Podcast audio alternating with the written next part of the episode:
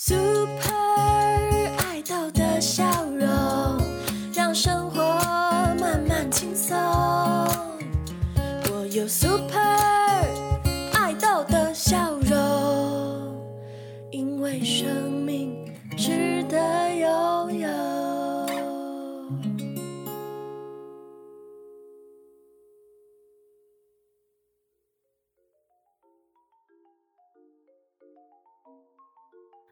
安、午安、晚安，Hello，大家最近过得好吗？我是拉拉，今天是十二月八号，星期五。大家有觉得时间过得飞快的吗？转眼之间已经来到了十二月了，今年二零二三年又准备要结束啦。那大家今年过得如何呢？有没有如愿的按照自己的规划去完成？还是说觉得一年好像就这样过去了，充满着很多的不确定跟茫然？其实拉拉觉得年底是一个非常适合重新整理自我状态的时候，检视自己今年的模样，让明年的自自己更加进步。那具体一点来说，像是拉拉在每年开始的时候，都会写一张希望今年达成的目标，然后一小步一小步的去完成。那当然不是写说这种什么中大乐透之类的梦想啦，这个太远了，太远了。大家可以写的具体一点，像是说同学们可以写下希望下学期欧趴啦，希望自己有找到喜欢的事情，透过不一样的方法学会放轻松、放下焦虑，像是运动啦、存钱买精油，透过气味转换心情等等的。其实这些都是一个还不错的方法哦。好的，那前面说了那么多，就是要来说说今天的主题，是由江心理师与陈静文心理师共同讨论，成为心理师的过程之中是如何调试与整理自我，学会自我照顾的。那我们就来听听心理师怎么说喽，Go！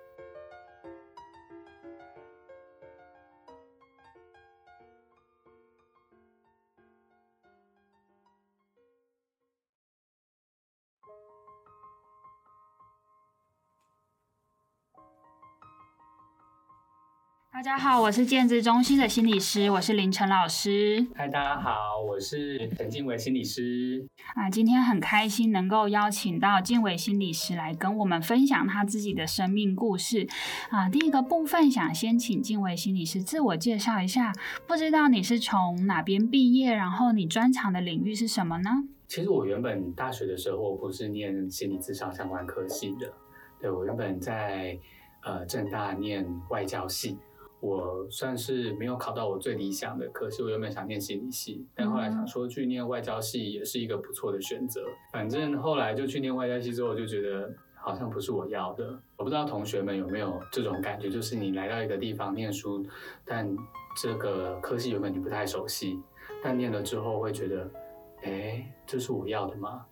我就常常有这种感觉。我觉得蛮长的，嗯，对你有类似的经验？有有有，就是有时候可能我们考试分数到了嘛，那然后填志愿，而且有时候志愿还会填错。就我比如说我本人，就是可能 填错落点之类的，然后就到了一个可能是自己意料之外的学校跟科系。对，就是这样的心情，然后就会想说，我是不是应该要把它念完？啊，这也是很常见的犹豫，就觉得头已经洗一半了。对对，就这种心情，然后。我也不知道为什么以前会会很在意，说我都已经念一两年了，我是不是可以把它念完？我人生浪费这两年可以吗？但我后来有个理解啦，就是嗯，可能年纪比较小的时候啊，像看，比如说那时候可能二十岁，二十岁里面的两年，二十分之二好像占很大的比重，对不对？嗯。可是当我现在活到三十岁，再回来看那一两年，反而会觉得，哎，好像也没有那么影响那么大，而且会觉得好像那两年的。不一样的时光也还蛮有趣的，嗯所以好像也不会到浪费，对。但总之我那时候就是很困顿，我那时候还还想说要转学啊或服系啊，结果都失败，后来跑去职场中心哭，那时候就哭，有跟心理师谈，后来花了很多的时间才下定决心，我后来就去修别系的课，心理系吗？对我那时候是修心理系跟教育系合开。他们开一个智商理论与技术，就是真的念了之后才发现啊，原来这是我想要的。所以，其实有个机会让你去修课，然后透过修课的历程中，让你真的发现你对这个东西是有兴趣的。没错，所以我那时候很感谢，就是我自己有到处去修课。那时候想说，嗯，外教系好像不是我特别喜欢的，嗯哼，所以我就除了必修课之外，我就是其他的课我就到处乱修。哦，所以其实也不止心理系的课，嗯，应该不止，教育系的有，然后那时候好像也有修中文系的课吧，嗯就是嗯看到有兴趣的就修，嗯然后看那个名字觉得喜欢就去，啊，嗯。反正不喜欢再退掉。在助人上面，我觉得很有兴趣，所以我就决定走这条路，嗯然后后来就很顺利的考到师大的研究所，嗯对，我就念师大的心辅系。教育心理与辅导所，然后后来又出去硕二的时候出国念双联学程，就他是双硕士的学程，就是、哦呃台湾一年硕士，美国一年硕士，然后两边学校都会发学位给你，嗯所以后来就就到美国密苏里大学，就是去了一年。两边毕业之后，我后来就回来学校工作。听起来好像就是虽然前面有一些些选择或犹豫的地方，但透过修课，好像就让静维心理师有一个比较明确的方向。那听起来后面这一段到国外再回来蛮顺利的嘛？还是说这个部分也蛮多起起伏伏波折啊？起伏波折哦，我觉得我人生遇到最大的难题，应该就是我论文写不出来吧。我想这个应该也是蛮多同学会有共鸣的一个话题。而且那个时候我就很害怕，因为我如果论文写不出来，我就不能硕班毕业。嗯那我如果没有硕士学位，其实在台湾是没有硕士学位是不能考心理师的。是是是，对我想说，哇，我出国花了一百万，然后又花了四五年的时间在念这个硕士，原来到后来是一场空吗？因为我出国那一年，他是会算毕业年限的，那算的结果就是我的硕班比别人少一年。这很亏呢。嗯，智商所的硕士，就每个心理师他的训练就是我们要硕一上课嘛，硕二就出去兼职实习，硕三就是要全职全职实习一整年。智商所的硕士就一定会念到三年，可是硕士的毕业年限就是四年，就变成说我在全职实习的时候，我白天要上要实习，我晚上要写论文，嗯嗯，可是我根本就没有力气。那时候我还记得我实习完到六月，然后发现我论文真的写不完，我就只好休学。但休学呢是不能算实习的时段的，所以嗯我只好再实习第二次。所以到我硕班来到第五年的时候，我那时候论文还是写不出来哦。天哪！所以但我已经执行两次了，我真的是人生要爆炸。所以你是因为论文写不出来，然后只好先采取休学这个策略，对啊，对啊然后换取一些时间的空间。没错。可是这个代价就意味着你过去的那个实习就不算了。对，虽然大家听到都会觉得好可惜呀、对啊，或者是说啊，你浪费了一年的时间。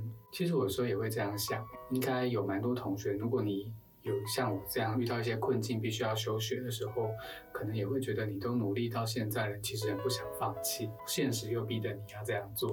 我觉得听到这段就感觉会有点点想掉泪，因为就会觉得那个困境卡住，真的是动弹不得。对我觉得可能也会有蛮多真的不想放弃、不想认输，我觉得那就是不甘心啊。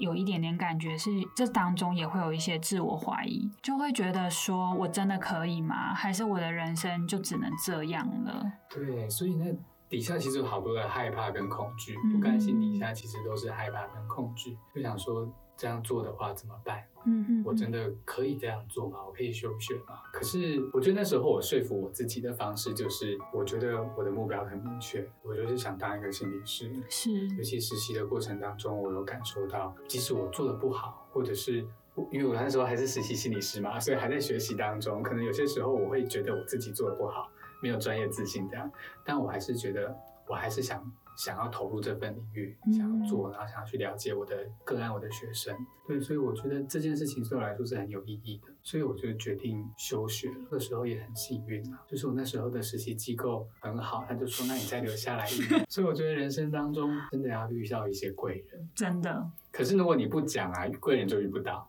哎、这个很重要。所以你的意思是说，其实当你有困难或你需要协助的时候，其实你是需要讲出来的。没错，一定要求助。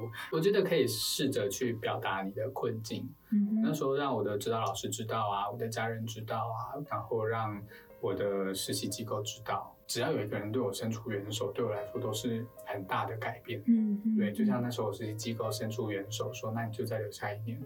我我觉得对我来说是一个非常安心，有一个依靠，就是说我有个底啊，心里有个底，至少不会一片茫茫然。我的论文是做跨性别的族群的研究，是我那时候是做直性的研究，真的蛮不容易的，要去很深刻的体会受访者的生命经验。但我觉得要一字一字逐字去分析，还是蛮辛苦的。所以我那时候也是差一点写不出来。我始终记得我第四章一直写，但就是一直不对，老师就一直叫我重改重改。我那时候还会有一个档案叫做论文的遗骸，然后就把老师说不行的地方，然后把它贴到那边，因为我想说哪一天可能用得到。嗯，对所以我那时候最后那个档案有十几万字。你说遗骸里面有十几万字对啊，对啊，吗？有时候打完天两万字之后，老师就说：“我觉得你这一段分析不对劲，好像需要重改，你的方法取向是错的。”所以我想跟各位研究生，或者以后有想研究生的同学说，真的听起来很可怕，但你看我也是活过来了。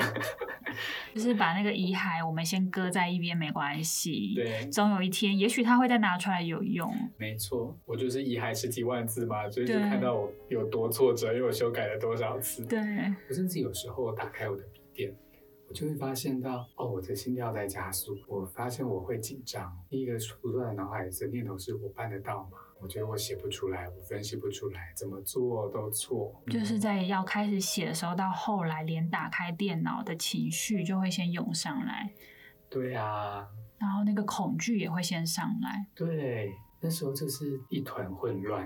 然后甚至我发现我出去走一走，走回来我还是心情很焦虑。然后我就发现，这不就是我学的焦虑跟恐慌吗？我觉得很有趣，就是我们做心理师的，可能大家都会问说，你是心理师，你应该很懂得怎么帮助自己啊，但还是会紧张哎，当然，还是停不下来哎。所以要跟同学说，如果你自己尝试了一些方式，然后你觉得怎么还是会紧张，这很正常。对，真的很正常因为。你的人生就在困境里面，这些方式不是让我觉困境消失对，没错，因为困境不会消失，就会只是有刺激，刺激就有情绪嘛。对，它只是帮助你调节而已，这些方式它并不会真的让你消除痛苦，或者是说，我觉得我试了一次没有用就不做。嗯对嗯嗯，但总之那时候我就是这样，我还是要一直做，一直做，然后每天帮自己调节，因为我发现到说，虽然这些方式没有办法让我焦虑不见，但我好像可以比较稳定一点。就是可能那个改变的程度没有很多。但它会慢慢累积。对，它就是会慢慢的，就即使说可能我今天打开笔电，我还是会有紧张、焦虑，但透过啊、一次又一次的练习，你其实是会慢慢的稳定。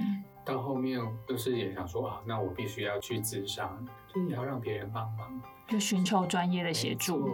还有朋友的协助。嗯嗯对，那嗯时候不止寻求专业协助，然后我自助，然后我也找朋友，其实也对我来说是一种弹性。嗯嗯，对我愿意让我自己是可以被帮助的，嗯嗯对嗯而不是一味的要求自己一定要做到好、做到满。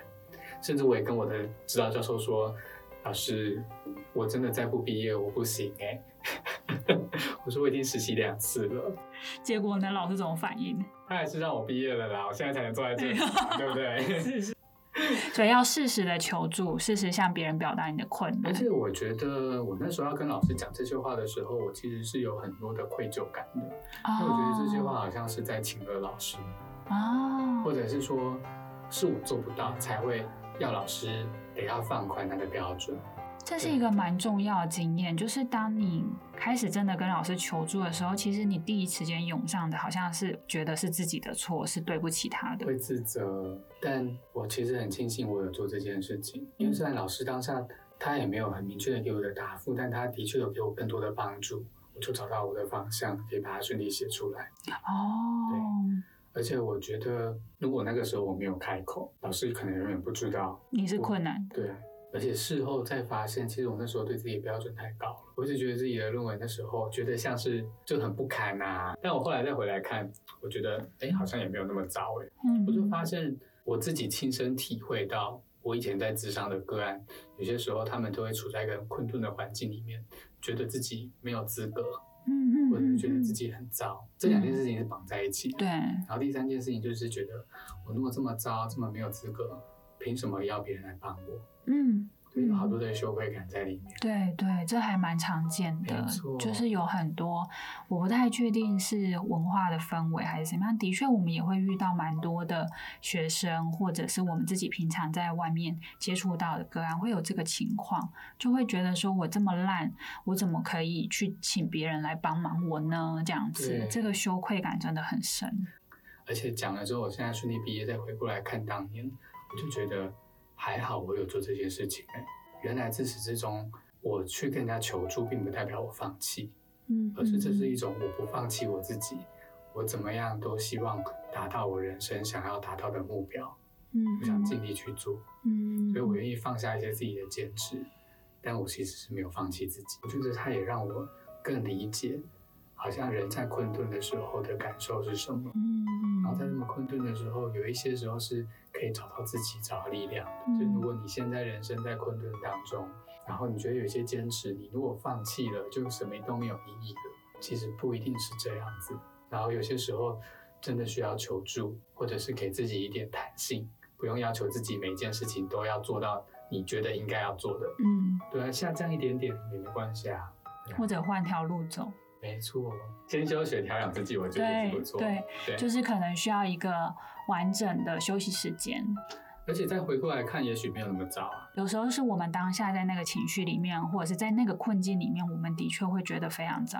那我有一点点好奇，就是像静维心理师刚刚提到那个。哦，我就烂啊，我就废啊，这个这个状态的时候，我就想说，哎但我好像也听到一点点，其实有一个期待被承接的感觉，好像希望有人可以跟你拍拍你说，没关系，就算你很烂，这些也是没关系的。我觉得有诶、但那时候一定不会想要去意识到这件事情。我其实有意识到，有时有些状态底下会非常的厌世，然后会讲一些这种我就废我就烂的话。嗯，尤其是我那时候亲身体会啊，别人跟我说你没有那么烂啊，或者什么的，我都会说没有没有，我就是这么烂。但如果那个时候没有那些朋友持续的来靠近我，我其实很难想象自己会发生什么事。嗯而且我现在再回过来看，我其实知道每一次我用很厌世或用很自嘲的方式，其实都是一种求救，只是我好像也怕别人看见这个东西，所以我会用幽默的方式、厌世自嘲的方方式式来讲，对，对所以他好像有时候可以轻轻松松的讲过，嗯然后也不会显得好像我真的很麻烦别人，或者是很不堪。所以有时候厌世底下是藏着一点点自尊吗？会有一点点恐惧，嗯怕别人会怎么想，所以我就用这样的方式来抒发我自己。那你觉得你身上有什么特质，或当时做了什么事，这个这些朋友能够坚持不懈支持你或听你讲话？我觉得第一个是他们很善良啦，请大家要做个善良的一定要，认识好朋友。对，或者我们自己也可以成为一个善良的人。对啊，如果没有好朋友，就去找善良的心理师。开玩笑的，开玩笑的。但我觉得我那时候用自嘲的方式，其实就有让他们意识到我可能真的需要被陪伴。所以要说这个自嘲很不好嘛，它有点幽默，有点好笑。嗯，所以有的时候也可以让朋友更愿意靠近我。当然他们很善良，但你刚刚说的那个部分，也许这也是一个我觉得正向特质的地方。它虽然是有我的担心跟恐惧，可是好像也让别人愿意靠近啊，还要不吝于说谢谢，不要把别人的帮助当做理所当然。嗯所以我会不吝于让我的伙伴知道说，哎，你今天做了什么，对我的帮助很大，真的很谢谢你。嗯，还有时候我的同学也都没有发现，原来简单拿个蛋糕给你，或者我跟你说句话，一句关心，就很有力量。这么说起来，让别人知道怎么帮忙你也很重要。就第一个就是从谢谢开始，然后告诉别人说哪边让你很有感，真的很感谢。而且它会慢慢形成一个正向的循环环。所以第一个是我们不要困顿于就是不敢求助，其实我们有困难的时候是可以表达的。对，嗯，然后再来就是寻求各种管道不同的求呃专业人员的协助，或者是朋友的支持，这样。那第三个部分当然就是形成一个正向的循环，我们也要对这些能够愿意来聆听我们，甚至可能是他呃微不足道的小小的举动，我们也能够表达，其实对我们来说是帮上一个很大的忙。没错，真的要。所以鼓励同学，如果你身边有这样的好朋友，记得给他们一点鼓励。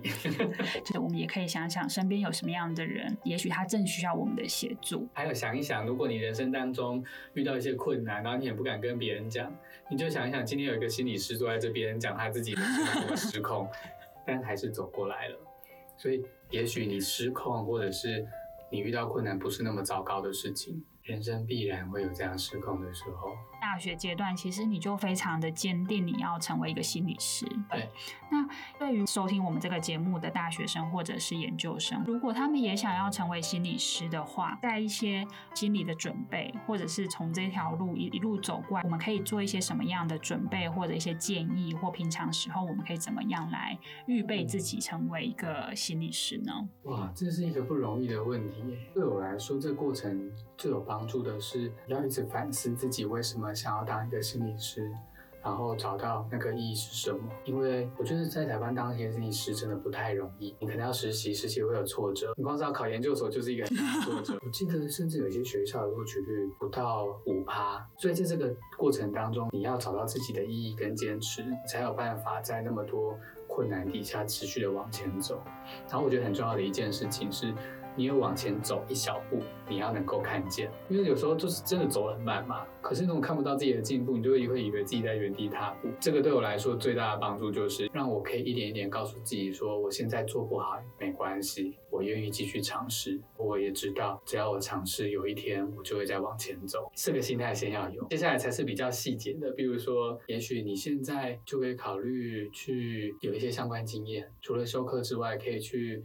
附近的中小学任辅啊，大手拉小手啊，说做客服啊，然后去去亲自体会一下帮助别人的感受是什么。当当志工，我觉得也是一件蛮重要的事情。这些经验都可以帮助我们去有更多的反思跟体会。嗯嗯嗯。然后另外一点是要懂得自我照顾，吃东西啊，或者是出去旅游啊。是，我觉得要当一个心理师，会学会顾及自己的生活。除了你的专业之外，还是要有你自己的界限的，或者是说你要有你自己的兴趣跟人生的。嗯，对，你的专业不是一切，其实这个对各行各业来说都是。嗯，所以要有自己的兴趣，然后帮自己找到自我照顾的方法。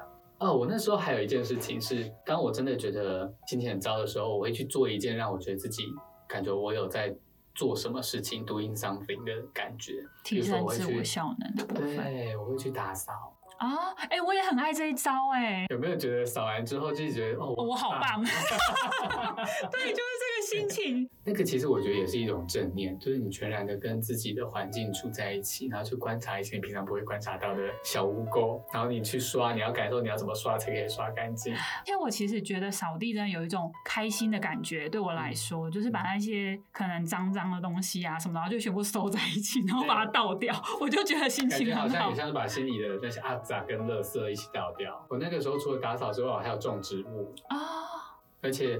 也会让我看到，说如果因为自己的焦虑浇很多水，会施太多肥，植物反而会死掉。嗯嗯。对，可是如果我又完全不做事，它也会死掉。嗯它就跟我们的人生一样。最后有一个小小的疑问，就是，可是有些时候我们是我一边想要浇花，想要疗愈一下自己，自我照顾，可是我可能同时又会好担心我的论文。然后我就会牺牲掉了我要去浇水的时间，不知道这个挣扎或者是这个状态，我们要怎么样可以调整，或者是怎么样可以更加的呃专注在那个现在呢？哇，这个真的是大家会有的挣扎哎。有时候觉得我想休息的时候，也会觉得自己好像没有资格。我觉得当你处在这样的环境里面的时候，我们真的不用强求自己要做出。一个决定，我那时候的方法是我去问别人，第一个够了解你的朋友，他才会为你考虑。说你如果真的都完全在玩的话，你是论就写不出来。嗯嗯。可是如果一直逼自己，你一定会耗竭嘛。所以我那时候就是问朋友，然后有时候让自己有点清醒，然后他们有时候都很认真的跟我讨论。当你会有这样的疑问或者有有这样的挣扎的时候，代表你其实 就是办不到做决定这件事情，然后做哪个决定你都会很自责。对，所以你这个时候代表需要一点外部支持。啊，就是简单来说，就是当我发现我 A 选项跟 B 选项我都做不出来的时候，其实就意味着我其实本身已经很难做这个决定了。那当这个时候，我就应该要，或者我可以尝试一个新的方法，是啊，寻求外部的支持，嗯嗯，或者让别人来决定这件事。对，那通常有时候朋友可能会说，哎、那你就选 B 啊，那我就会说，嗯，好，那我选 A，就是 那这样也很好，因为你就做出决定。对，这样就做出决定了。对对对，我就是一个比较调皮叛逆的人。其实我也会。今天非常谢谢静伟心理师跟我们分享这样的生命经验啊，也希望这些分享能够带给听众朋友一些收获，然后能够替大家的生活能打打气。不要忘了在日常生活中多一些自我照顾哦。错，然后就是鼓励大家，不然遇到什么困难，都不要轻易的放弃你自己。嗯，好，今天就到这边，谢谢大家，谢谢，拜拜拜拜。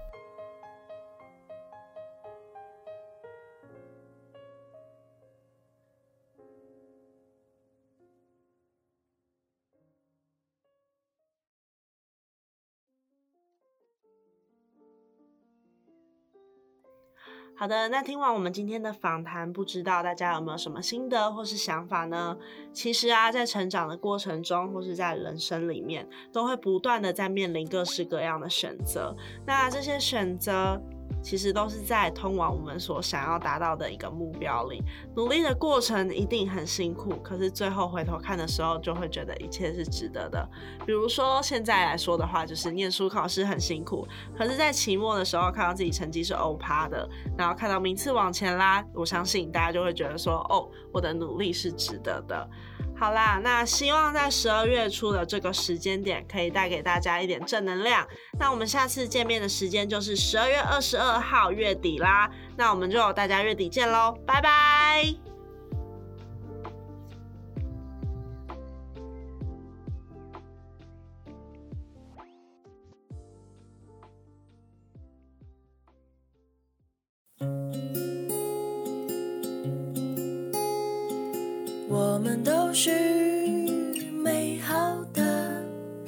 这个世界一起往前。我们都是美好的人呐，看见不同，仍然快乐前。